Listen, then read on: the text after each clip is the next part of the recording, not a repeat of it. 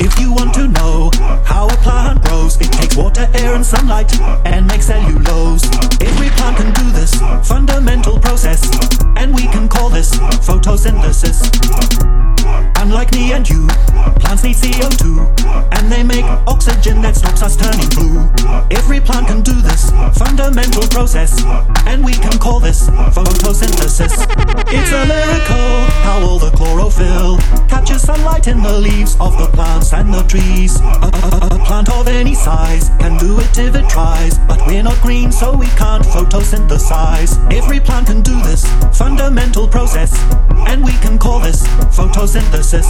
It's a miracle how all the chlorophyll catches sunlight in the leaves of the plants and the trees.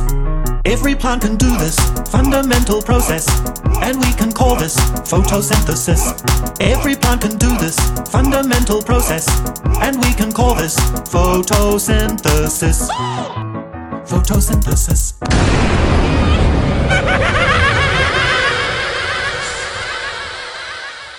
DJ Carnivore.